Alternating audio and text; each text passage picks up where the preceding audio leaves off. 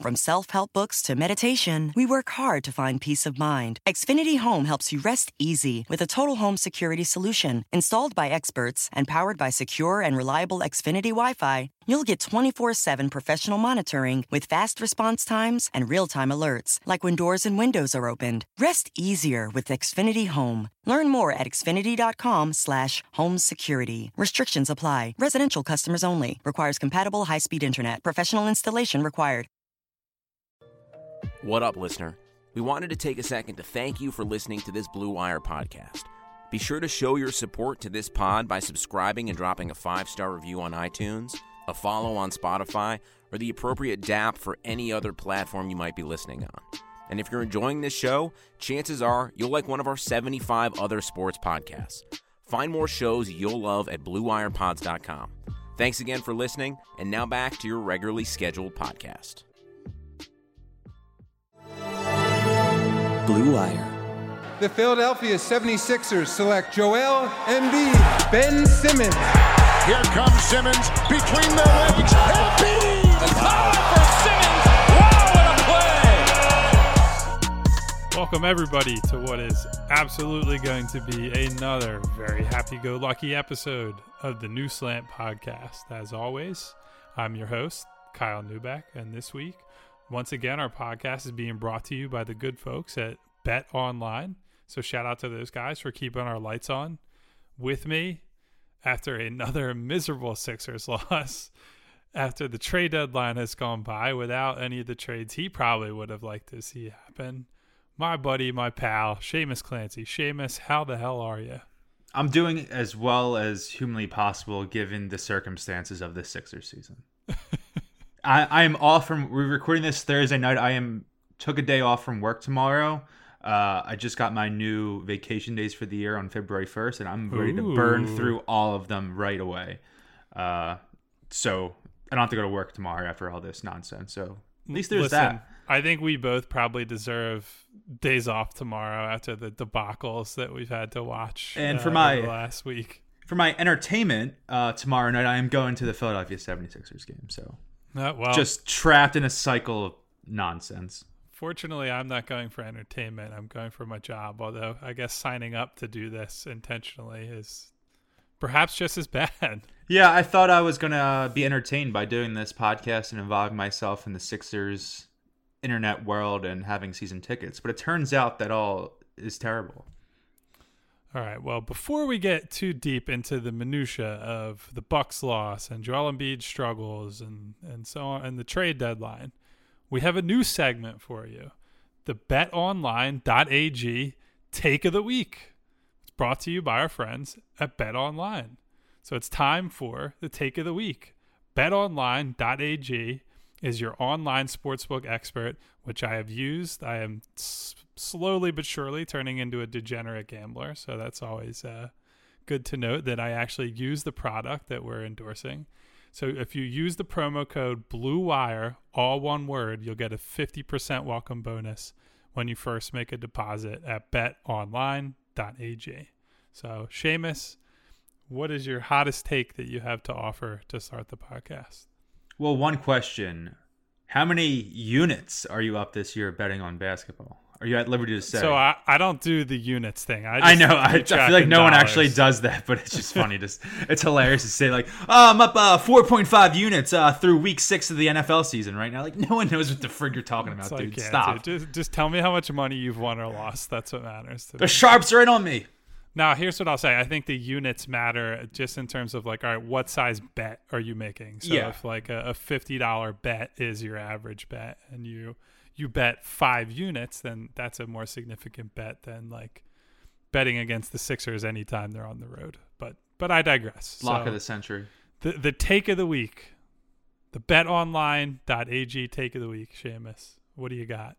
Charles Barkley caused some hysteria online uh, during the Sixers pregame show. They were on national television tonight on TNT, and obviously the infamous Inside the NBA show was the pregame show. And Charles, as a former 76er, has always been very opinionated about the Sixers. On the show, he made it clear that the only two teams he roots for are the Sixers and the Suns, the two teams he had the most success with during his NBA career. and he just basically called them. I don't want to say soft because I feel like that has like a weird connotation. I don't. I'm not calling the Sixers players mentally soft, but a general point of this team lacks an identity. This team has no sense of authority to them, no sense of urgency. They seem aloof. They seem disinterested. They seem like they don't even want to be on the court sometimes. And for a team with colossal expectations going in the year, set forth by people within the organization as well as people nationally, locally, myself, you, the Sixers Twitter community. And it's all been a letdown. It's been a disappointment. And Chuck intentionally fired off those takes in an incendiary matter to drive up conversation, to get people talking, to get these clips go viral on the internet. And I get that's what he's doing. He's playing a game. But it's stuff we've been saying all year, and now people just want to say, "Oh, Charles Barkley, he was out of shape when he played." Blah blah blah blah. How's he going to criticize Embiid? Charles Barkley's an inner circle Hall of Famer. Shaquille O'Neal is an inner circle Hall of Famer. Now, are these guys the brightest basketball minds in the world when it comes down to breaking down the minutia of the modern NBA game? No, but do they know the inside outs of locker room dynamics, player chemistry, player relationships, what it takes to have winning ba- basketball teams? Charles Barkley won an NBA MVP award. He's made the finals. He played it in a six game final series against Michael Jordan's Bulls. No one on the Sixers has done that. No one on the Sixers probably will ever do that. Shaquille O'Neal, uh, several MVPs to his name, four time championship winner, one of the best players of all time. Now, are those guys you want to be coaching the Sixers or working in the Sixers front office? Certainly not. Do they know what they're talking about when they can look at a team and just tell that something's off? That the the magic of the intangibles that you see with great teams it's missing and they're aware of it and we've all been aware of it but it's just one of those insider things where oh we're from philly we're the only one who's allowed to criticize our team and all we do is all we do online all day is shit on the sixers and then when someone nationally shits on the sixers we throw a fit saying how could you ever do that you're wrong when it's stuff we've been saying the entire season so Chuck It's wasn't a very wrong. Philadelphia reflex. To, Yeah, I know, and I'm. It's the same. No one can talk shit on Philly besides people from Philly. Like that's like a T-shirt. I feel like, or you know, it's something I would say to some stranger. Uh, but it's true.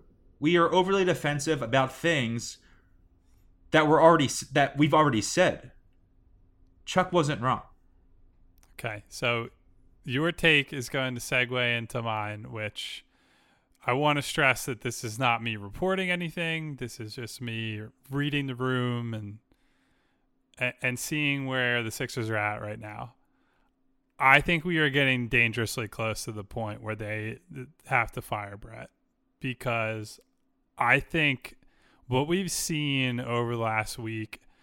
I, I don't care that they I, I do care that they lost these games. I don't want to say I don't care that they, they went 0 4 on the road trip because that's a loser mentality to not care about wins and losses. That's a stupid thing to say. But I, I wouldn't be overly upset look like assessing the situation if they come away from a three game trip between Boston, Miami, and Milwaukee 0 3, if they had competed hard, if they had been in close games at the end and a few bounces don't go their way, if it was just a matter of, hey, they didn't execute this play or they missed an open shot at the end, whatever it is, that's one thing. What they're doing right now is they're competing when it's easy in the beginning and they get off to a decent start and everything looks to be going good. And when the first wave of adversity hits, this team is just folding right now. And some games that's coming earlier than others. The Boston game was over pretty much from the start. Uh, Miami got out of hand in the second half. Milwaukee, they hung around until the fourth quarter. But the thing that links those things together is that in all three of those losses, and you could say this is true in the Atlanta loss too, at a certain point, they just flat out quit. And there were guys who were getting out muscled, out hustled, outworked to loose balls. To there was a play, and I believe Reggie Miller might have pointed it out. You know, I'm not a big Reggie Miller guy, but Reggie Miller pointed it out on the broadcast Thursday night, and he said, he said, look at Milwaukee is up. I think they were up between like 10 to 15 points at the time with maybe three minutes remaining. They put they uh, ball goes into the backcourt for Philly. And Joel Embiid stands with his hands on his hips, not moving, while two Bucks try to chase the ball down full court to try to win that possession. Now, is that a team that's like you could pejoratively label them as tryhards and they want to win the regular season net rating championship and all that stuff. Like Zach I get that. Award. Yeah, right. Like nobody wins championships for net ratings. You do win championships with good habits. You do win championships by having guys that give a damn each and every night and are going to be able to respond when their backs are against the wall in a playoff series. Al Horford went out and said their backs are against the wall right now during his media availability that went around the world this week. And then they come out in that fourth quarter with the game still there to be won, and they just flat out folded in the end. And so, like, it doesn't even really matter to me if Brett deserves to be fired. It almost doesn't even matter that they don't have options to replace him that are credible options right now. If they keep folding like this, and if things keep going in this direction, I just don't see how he's going to be able to keep his job. And, I say that without like, I don't like seeing anybody get fired or guys getting like cut or whatever. These are their careers, their livelihoods, but something is clearly not right with this group right now. And the fact that they just had reportedly a players meeting and all these things are, are swirling around about the disarray and then they come out and, and lose in the end the way they did tonight to me is just says a lot about where they are as a team right now.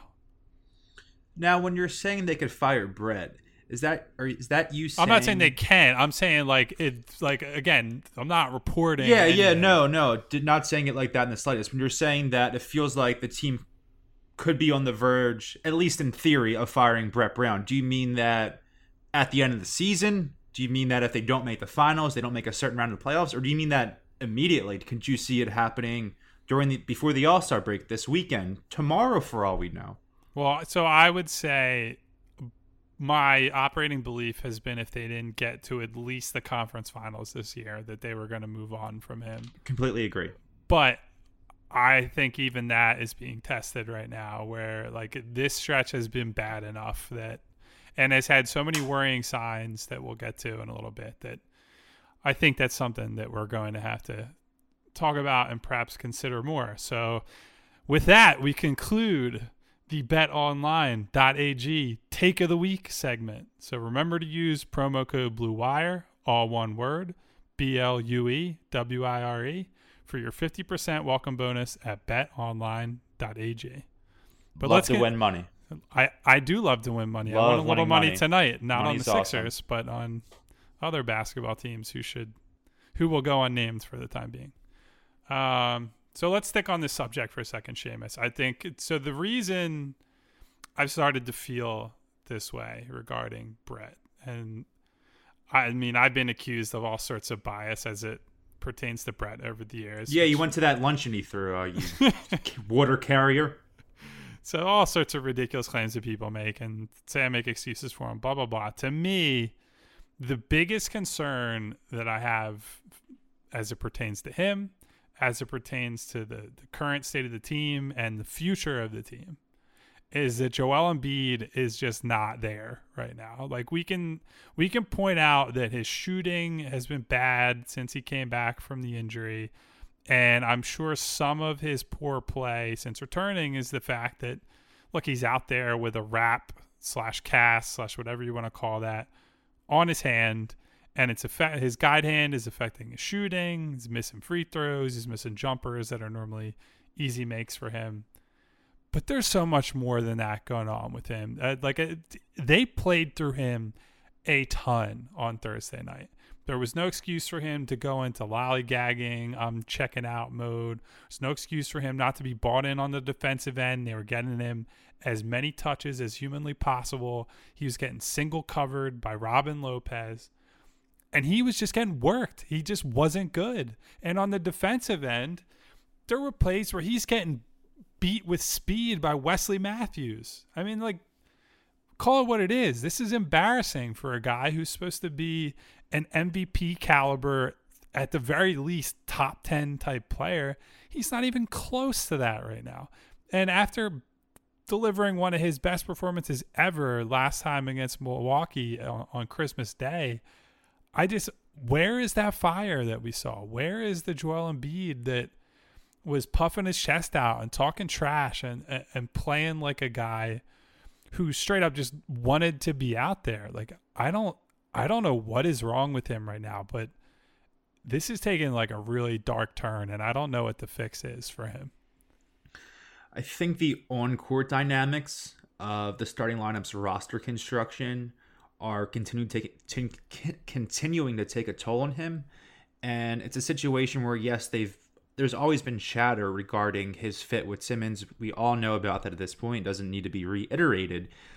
But in the past two seasons, they've won 50 plus games. They were the three seed, uh, winning cures all to a degree. Obviously, they weren't world beaters, but a 50 win team is a 50 win team. A team that has home court advantage in the first round is something.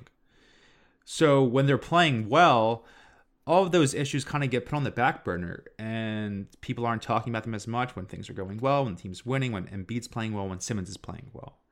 When those things are going poorly as they are right now and have been for the last couple weeks, when Joe himself isn't playing well, when Ben himself isn't playing well in games when both he and Joe are starting, when Al Horford's presence is negatively affecting essentially everyone in the starting lineup given his play profile, his lack of floor floor spacing, though he didn't knock down five threes tonight, uh, and the Giannis stopper that he is was a turnstile defensively. But that's a different discussion. But outside of tonight, I think Horford's presence, bringing him down offensively, there's no room for him to operate in the paint the way he wants to.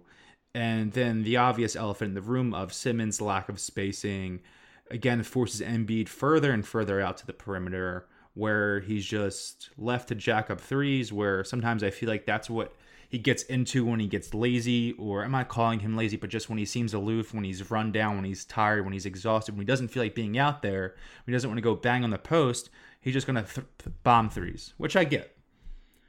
But that's what happens when you're starting two centers and you're starting a power forward at point guard. He's just left the best player on your team is surrounded by players who don't compliment him. And that just has finally taken I feel like it's been slowly slowly weighing on him for the last several seasons and when there was success it was bearable but when they're under the not just the local spotlight nationally they're taking heat that just changes everything and I think it's really wearing him down. So I, I'm not dismissing what you're saying. I agree with you, especially when you listen to the quotes that he had at his media availability the other day, where little eyebrow raising said that there's yeah. I mean, look, he said we don't have an offensive identity. The spacing isn't there. Sometimes we play fast. Sometimes we play slow. Everything about what he said was, in my view, very concerning. Whether it's present day or, or looking towards the future. But to the point about like him having to step out and space the floor and not do what he's good at and all that. I mean, he was like three for 16 inside the arc tonight. yeah, he was terrible tonight. Eh, eh, yeah, like it, it's not like, and it's not like that was the issue on, certainly he took, I mean, he took 10 threes. So th- he took too many of those and that's something that they have to find a, a, balance between him opening up the game for everybody else and then his teammates doing that for him. But it, this problem isn't going away, and I wonder. You know, we'll get to the the rest of the trade deadline in a minute. I do wonder if Joel, that was like his media availability the other day, was like a last ditch. Hey, we we can't keep doing this. Talking about the offensive structure and then seeing Elton just decide they're going to make fringe moves. He came out tonight and it was just kind of like, well, so this is it. This is the rest of the season. It's not going to change. Al still in the starting lineup. Like I, I, I, I don't disagree with you that I'm sure there's some of that there, but I think he has to hold himself accountable for some of this. And, and by the way, some of that accountability might just be to say to himself or say to the medical staff, hey, I'm not right right now. My my hand's affecting me more than I'm letting on. Every time he's been asked about it, he says he's doing fine. He's just got to adjust to it and so on and so forth. But if this is the best he has to offer, they'd be better with him sitting. He said it was a, a month long recovery normally for people. Well, then let it recover for a month. They were doing okay without you. I know this is a tough stretch of games. I know you want to be out there. I know you want to be contributing to the team, and, and certainly has an ego. He doesn't want the team leaving him behind and all the stuff about, oh, it's Ben's team, blah, blah, blah. But he has to be more mature. Somebody has to step in from the sideline, from the medical staff, whoever it is, and say, Joel, you have to do what's best, not just for you, but for all of us. And, and I don't know, I don't, I don't know if there is a person in that organization who is capable of doing that. I don't disagree with you at all. I think uh, I'm all for player empowerment, but in terms of his injury situations that have obviously been numerous throughout his career, Embiid wields too much authority as to when he does and does not play. He clearly should not be playing right now. He shouldn't have played for the last week. He shouldn't have been back until after the All Star break. It's his hand is clearly affecting him, and it's a fault of both him for not realizing that he's actively hurting the team and further pushing it down the road to the point where he's eventually going to be healthy because he's playing through an injury instead of just resting.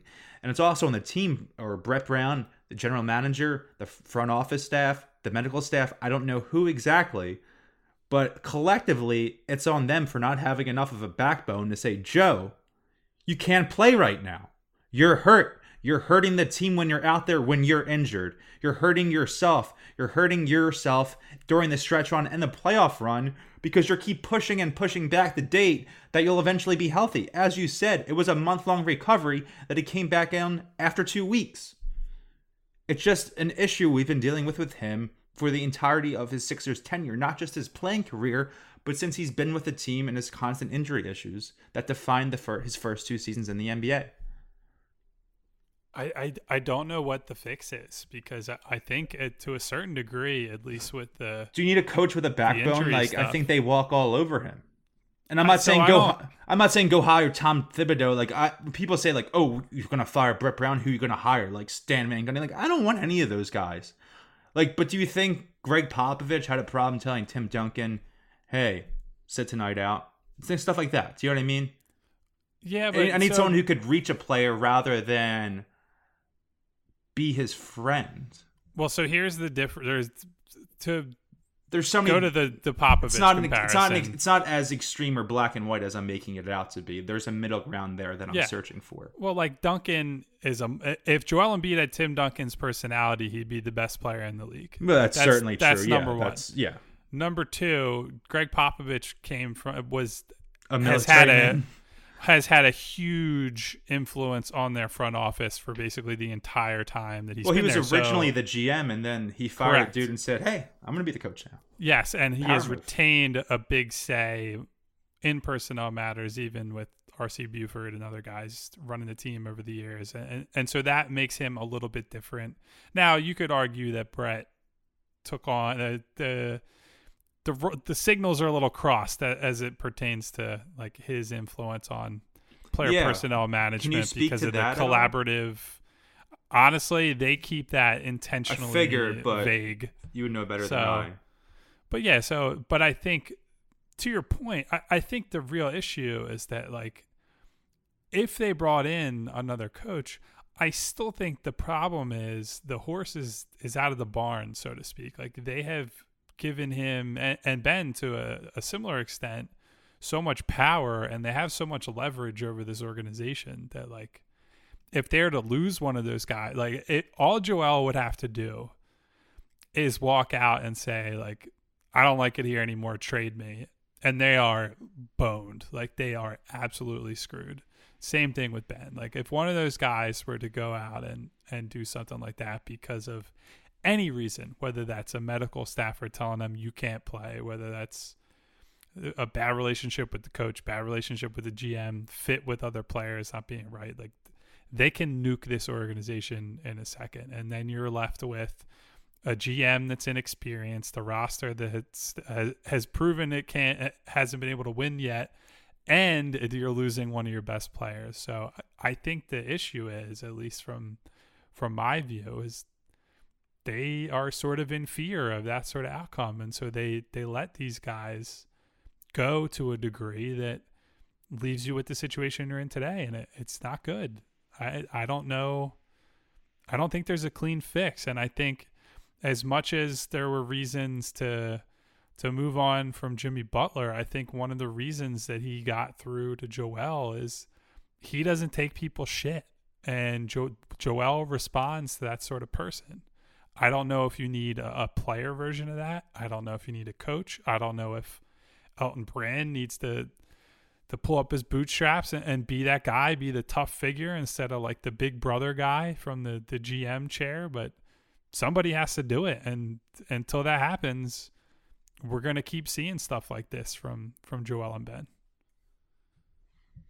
Do you think Josh Richardson is a leader at all? It seemed that's kind of caught me by surprise over the last several days that uh, Stephen A had indicated that he led a players only meeting, or someone else, uh, I believe Keith Pompey and Bobby Marks were on, I don't know if it was WIP or 97.5 The Fanatic. They both said that Josh has become a vocal leader in the rock room. Do you think he's someone? Obviously, I've never spoken with Josh in my life, and I'm assuming you have. Does he strike you as someone who could take that role in a way?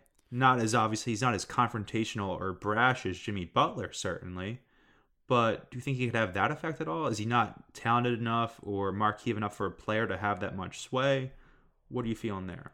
No, I mean, I I talked to Josh a, a decent amount in the locker room, and he strikes me as a, a no nonsense, hard work kind of guy. Like I, he's been pretty honest when they've gone through stretches where they're struggling, but he's also he's he's always downplayed it and said, "Look, we're we'll figure it out. We we don't worry about what people say on the outside. I, I think the concern at this point is that I don't know that they're holding up on the inside. If they were holding up better than they are, I don't think their performances would track the way they are right now. Like again, to circle back, it's one thing to lose. It's a different thing to to perform like they have. But let's uh let's leave it there for a second. We'll circle back on I want to get to Ben Simmons before we talk trade deadline and uh, we'll take a quick break, talk about our sponsor. So now we're going to take a quick break to tell you once again about our brand new sponsor, Bet Online. If you missed your chance to bet on all these away games that the Sixers lost, don't worry, there are plenty more left the rest of this season. So Blue Wire is excited to be partnering with Bet Online to help you win big no matter the time of year. With March Madness, the Masters, Major League Opening Day, and as I said before, more Sixers road games. Bet Online has you covered for all your latest news, scores, and odds. It's the best way to place your bets, and it's free to sign up. Plus, it's never too early to lay down your future bet for Super Bowl 2021 or for the Sixers to go out early in the playoffs this year. So head over to betonline.ag and use our promo code BLUEWIRE to receive 50% welcome bonus on your first deposit. I've already signed up. I'm pretty sure Shamus has already signed up. It's super easy. And if you're already making wagers, it's a fantastic way for you guys to help support our podcast. Again, that's promo code BLUEWIRE, all one word, when you sign up at betonline.ag. Bring your best bets home with Bet Online your online sportsbook experts. And I now back to wait. the show. Cannot wait to gamble first weekend of March Madness. Is there anything better? Oh, dude, that is degenerate city. Once it it hits like even March. people who are like not real degenerates love it. Like it's it's just look at it this way: it's a way for you to wake up on a Thursday morning and think, yeah, you know what? There's something for me to gamble on at 12 noon up until like 2 10 p.m. on a weekday. That's uh, it's pretty good time as long as you don't send yourself to the poorhouse. we, not if you use Bet Online. Exactly. When that win makes you win money. Uh, so I want to touch on Ben Simmons a little bit here because we haven't really talked about him at all so far, Shamus. There's something that dawned on me during the Milwaukee game. I, I, I think since Joel has come back, I think a lot of people have been happy to say, well, it's Joel's fault that he's not getting touches and they're not able to use him in the way they did before. And like, I will concede that it is definitely not as easy to get Ben going in the ways that they did without Joel as it is when they have Embiid available. But watching the Milwaukee game and seeing how much he has the ball in his hands and then just finds a way to get rid of it. I think of all these comparisons to different players that have been made over the years, like Magic Johnson and LeBron. And then, like, I thought about all the great point guards through history. And, you know, the thing that sets apart the guys who are just playing point guard and the guys who are excelling at point guard are that the guys who are really good, they don't just play the whole game to set up their teammates. They recognize the games when, hey, look, my teammates don't have it, and I'm going to have to be the guy that goes out and gets 25, 30, 35, whatever it's going to take to win tonight. I mean, you could point to John Stockton, who's a heavily pass first guy. You point to Chris Paul, who uh, one of my favorite basketball memories is actually watching him in that first round series against the Lakers the year the Mavericks won the title. And that that New Orleans great team, year, great playoff year. that Great New Orleans year. team was dog shit. And yet he still willed them to multiple wins because he said, screw it. Like, I'm playing in a backcourt with fucking Jarrett Jack. I'm going to go out and get 30 points and 18 assists or whatever the hell it's going to take for us to win this game. And Ben Simmons not only is not wired in that way, he just isn't capable of playing in that way. Like there's no there's no ability for Ben to say, screw it, I'm gonna go out and score 30 tonight. Like they specifically have to engineer a game plan to get him that. He can't just wave somebody over and call pick and roll and and do the things that a normal guard does. And I think that is just like the it's the biggest problem I think I have with him as a player. It's like I just don't I, and I hated those arguments about LeBron not having the quote unquote clutch gene and he's not a closer and he's not this, but like the difference here is that Ben just doesn't even have the ability to play in that way. And I don't know if if you see that the same way, but it was something that I just I kept thinking about watching the Sixers lose on Thursday night. A quick aside for the bas- basketball historian in me. In that playoff series, uh, the Hornets won game one before lo- had it at 2 2 at one point before losing in six games. Chris Paul's stats for that series 22 points, seven boards, 12 assists, two steals, and a true shooting percentage of 67%. He was outrageously good in that Yeah, series. That was my like, favorite playoff year ever. Yeah, well, then the next series was the one where JJ Barea basically ended the Lakers season. Oh, dude, like Peja hit 75 threes in the sweeping game four. Oh my god, I can remember. Bynum got watching that. tossed. I was watching. Remember that? Yes, I don't remember. um, Was it was it game three, game two, where Barea had like a huge night, and I remember watching. It was a weekend night, so I was watching it with some of my buddies, and we were just going ballistic because all of us were big Laker haters at the time. Same, yeah. As it, as is custom. So that was just yeah, I I loved that playoffs. That was although the since I was a LeBron guy back in those days, the uh that Dallas finals was a bit rough. Well, I was always a Dirk guy, and I loved Peja as a kid. I liked Jason Kidd uh, before I became more aware of. I guess it was off the court stuff. But those were three of my favorite players growing up, so I was all all in on the Mavs team. Like Jet, uh, Rick Carlisle. I still think coached one of the best series of the century in the finals against LeBron and Wade and Bosh. Great team to latch onto, and an unlikely champion. Really, one of the few unlikely champions uh, of my time as an NBA fan. I guess with the Raptors last year, stuff like that. It's really the only things that really stand out. Yeah, I will say too. I, I think looking back, despite like I was bummed about how that went at the time because I all the LeBron arguments that were happening, but it's I'm glad that Dirk was able to get a title specifically, and that Jason Kidd. I, I you know I, I didn't really like.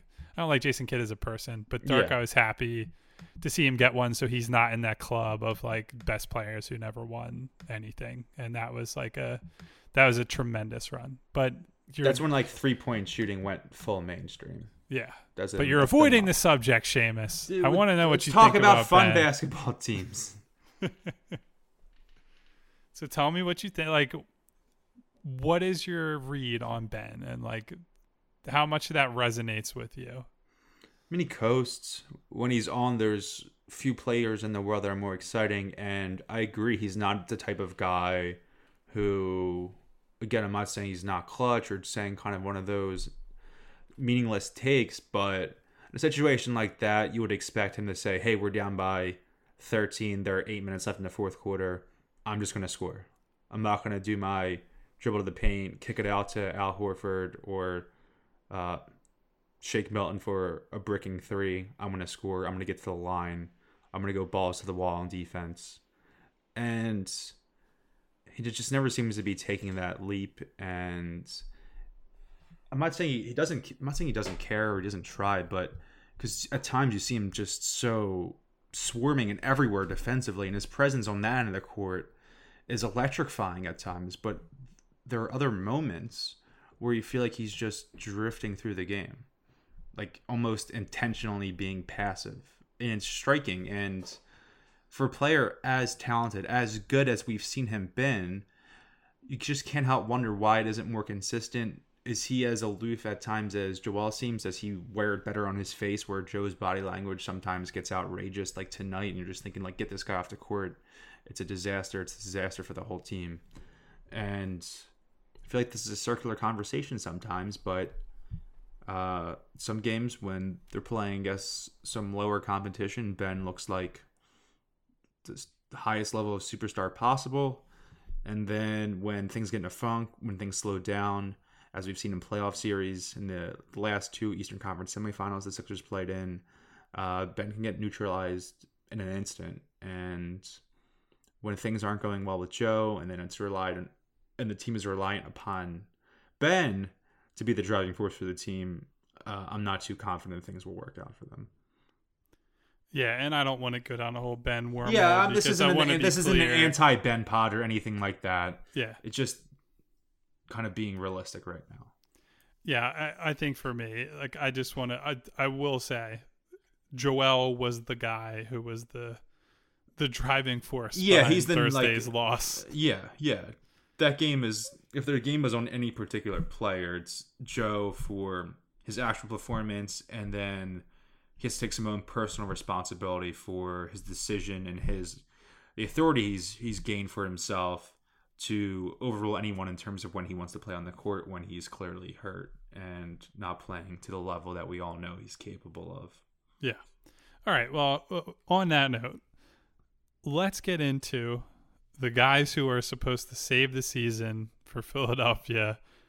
Two cheap pickups from one of the worst teams in basketball. What else could you want at the trade deadline, Shamus? they're fine. It's decent value. All they gave up three second rounders, so people might say like, "Oh, that's three little lottery tickets." But the picks are, correct me, a 2020 Dallas Mavericks pick, which is currently slated to be the 49th pick in this summer's draft, a 2021 pick, uh, second rounder from the Denver Nuggets, and then a 2022 second round pick from the Toronto Raptors. And you would reasonably expect those picks are in the high 40s or even the 50s in the next two years. They didn't really give up anything of value. Those the, the Sixers, knowing them, knowing Joshua Harris, knowing Instagram wannabe influencer Michael Rubin, those second round picks were going to get sold. We know that's going to happen. So just to give them up for two guys for the stretch run, whatever. Uh, Glenn Robinson, in my take, uh, you know, was a huge fan of Glenn Big Dog Robinson during his time at the Bucks, as well as his washed up time at the Sixers when I was younger. I actually have his jersey. I'm, i just went to my parents' house this afternoon after work got it, brought it to my apartment, wearing it to the game tomorrow. Wow. he's just like a he's just like a guy though. He's just there, and maybe he has like my hope, my optimistic hope for him is he has like two or three different quarters during the stretch when we're like, oh my god, Glenn Robinson had eight points in the quarter, he hit three threes, had twelve points, fifteen or something like that. I think that's what you hope for with him. Three threes for eight points. That's an that's when I said strategy. that's when I said twelve after that. And but I have some optimism with Burke. He has more upside as a creator, as a ball handler, uh, someone who work as a secondary playmaker alongside Ben. Uh, we've talked frequently about having lineups with Ben playing alongside of uh, more traditional ball handler, more traditional point guard. Now Burks isn't a point guard in name, but he can do a lot of those things that a point guard does and he does have some scoring potency, and he's averaging 16 points off the bench for again a shitty team, but he can put up buckets in a hurry, and that's really one of the things that they're lacking. Again, he's not this unbelievable player, Uh, but he does have great shooting efficiency this year. I believe he's shooting 40% on the dot on like seven attempts per game. Does that sound right to you? Uh, I would have to. Yeah, I've read about it this morning in my uh the news. I think it's 40 on like maybe even like 7.7 attempts or something crazy. Uh GR3 is at like 37 point or 38.1% or something from three this year. So these guys are shooting Oh wait, well. no, no, no. Actually, I do know this because I and I think you are actually reversing their numbers. I think G Rob is shooting forty percent, and I think Alec Burks is at 37 37.6. and a half, Yeah. something like that. Well, that, that makes a little bit more sense. So Burke is at a crazy high volume with above average efficiency, and there's no one on the Sixers doing that right now. Right, and, and the the thing that helps Burks stand apart from anybody on the Sixers is that he shoots a lot of off the dribble What's threes, that? and that allows you to do some things in pick and rolls and using someone like Al Horford, despite the fact that he's public enemy number one in, in Philadelphia right now. You can use some of the personnel you have on hand a little differently because if teams start going under screens, he's shown that he's plenty capable of knocking down those shots and and then he certainly like if you play up on him too, he can attack the basket. He eh, he's not like a traditional point guard, Yeah. but as you said, I, I think he like on this team, he's plenty well equipped to to be that like to take those minutes from, from Neto, Neto and the newly departed Trey Burke. yeah, exactly. So I, I- I think that's a good pickup. And, and like G Rob to me is just it's more of a lottery ticket. I think Yeah. he's always been he's a theoretical player more than he is a real guy. I think this year the most important thing is that he's taken a huge step forward as a shooter on, on decent volume. And like he's not going to do much self creation. He's a really good athlete, but you don't really see him leverage that much on offense. I think the the biggest boon for me would be that I think having someone like Robinson allows you to potentially run out more smaller looks and Sure. Brett is going to have to actually want to do that and he's never really shown a willingness to do that at high volume which I think is has been one of my biggest disappointments with Brett over the years but I think you could play lineups where you're playing three wings at a time instead of playing That sounds insane. Right, You like, are you allowed of to do that? instead of playing Mike Scott, you could play, let's say, Guards, all right. people that dribble basketballs. I wrote an article earlier on like a theoretical rotation, and so I was toying with different lineups in my brain, and I was thinking, well, so what if the lineup when they play Joel with a bunch of backups around him would be something like Burks, Richardson, Thybulle, Robinson, Embiid. And so you have at least two guys who can run pick and rolls. All those guys are comfortable shooting off the catch. You have a, at least one guy who's pretty high level shooter. They're decent enough defensively. I think you can toy with some things. With Just start those guys. Who cares? There's nothing to lose at this point. So yeah, I, and I agree with you. I think that for what they paid, those are like Fine negligible value. picks. Fine I, value.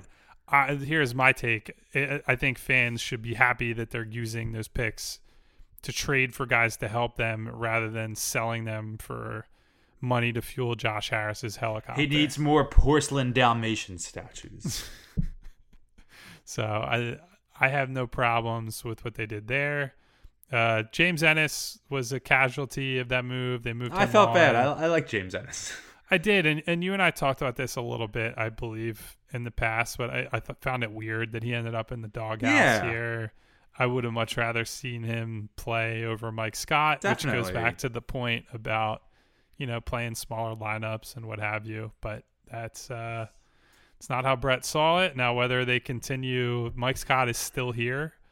Whether they continue to use him in the role they have is uh, up for debate, I suppose. But you know, I, my hope would be that they sort of move on from that and, and see what they have and and toy with some flexibility. His contract's guaranteed for next year, correct? I believe so. Yeah, Okay. they used the mid level on him, so I don't think he's. uh It's don't like a team option, non guaranteed. Okay. Yeah, I'd, I'd have to double check on that, but I'm I'm, I'm fairly certain. I'm gonna uh, uh, put Nate Duncan on FaceTime real quick and ask him. Yeah. Well, you know, I like I know the the deal they signed him to. I just don't. I never remember years on things. There are too many of these things, especially on. There are a lot of years day. out there.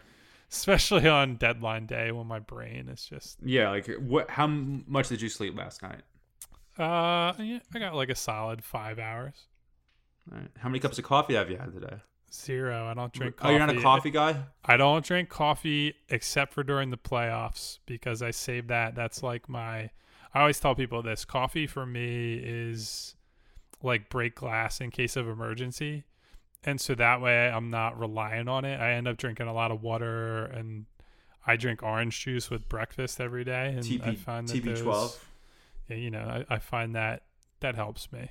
Um, so Mike Scott next year is on a five million dollar base salary and cap hit. So Okay. that is guaranteed on the books unless they somehow find a deal in the off season, which uh, we'll see. But didn't seem like there were many many interested parties. The more It's pressing hashing issue Horford is, as a sweetener.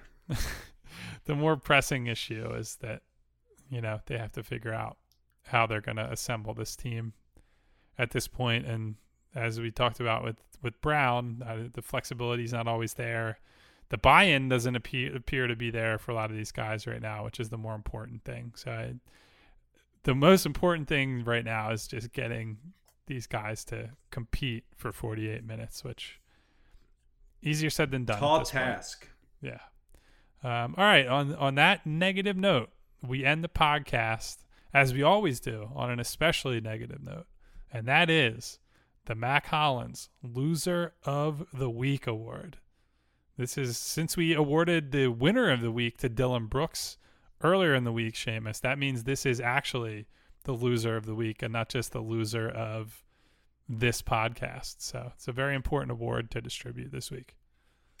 Uh, one person I had in mind, or two people I should say, is us for our preseason predictions about the Sixers. uh, but to be a little more general about it, I'm going In to have In fairness, I did say that I thought that they were not going to beat the Bucks in the playoffs. So uh, I was at least a little more skeptical. Well, when they lose in the first round, we can always say like, "Oh, if they if they played the Buck, we could we could do the old New Orleans Saints routine, the three time, uh, three peat winning New Orleans Saints who won the last three Super Bowls." the only uh, thing that stopped them was was unfortunate no calls on penalties. Yeah. Uh, but anyway, uh, this word go this award goes out to Rudy Gobert of the Utah Jazz for trying to well, actually, him getting dominated by Nikola Jokic. Uh, Big on- loser energy always for Rudy Gobert. Yeah, he is such a loser. He has beef with our boy Ryan Jones. Did One of the see that? weirdest internet beefs that Is exists. isn't like, that- how does but I'm not. Gobert? But I'm not making it up. no, I know, but Rudy Gobert having beef with Brian is like one of the strangest subplots. It's like really of bad look that he like replies to all that because it's it's different than when some guys do it and it's like oh they just chump someone, but he does it so regularly that it comes off as like deeply, deeply insecure and weird. So for listeners of the podcast, what happened with Rudy is that I believe it was ESPN Stats, Stats and Info tweeted out that, and I, look, I don't even know if this information is true. I didn't watch the seven man Nuggets beat the Jazz on Wednesday night. Surprisingly, I have better with a things to warm cup of milk by your side. Surprisingly, I have better things to do than that.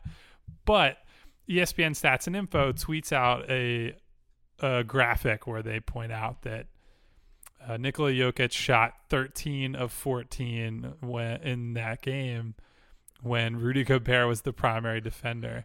And Rudy Gobert tweets at ESPN Stats and Info and just says fake news. And the replies were essentially all, bro, the game was on TV. Everybody saw you lose to a team Jokic hit a game winner seven too, guys right? available. Yeah, Jokic hit a game winner in his face In his after eye. the.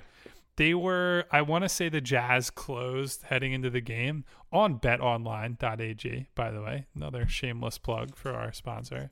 I believe that they closed as I want to say ten point favorites, at least as like nine or nine and a half point favorites, and they still lost at home after having a, a lead and looked like they were going to win that one going away.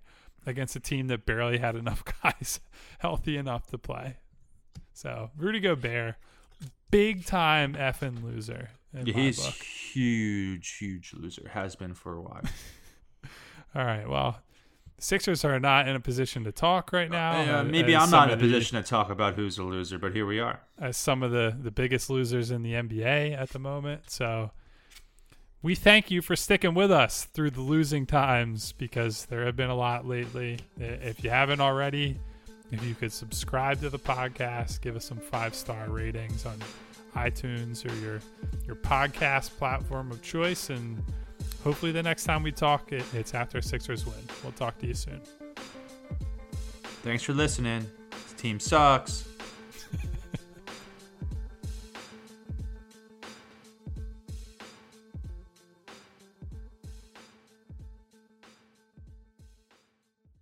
From self help books to meditation, we work hard to find peace of mind. Xfinity Home helps you rest easy with a total home security solution. Installed by experts and powered by secure and reliable Xfinity Wi Fi, you'll get 24 7 professional monitoring with fast response times and real time alerts, like when doors and windows are opened. Rest easier with Xfinity Home. Learn more at xfinity.com/slash home security. Restrictions apply. Residential customers only. Requires compatible high speed internet. Professional installation required.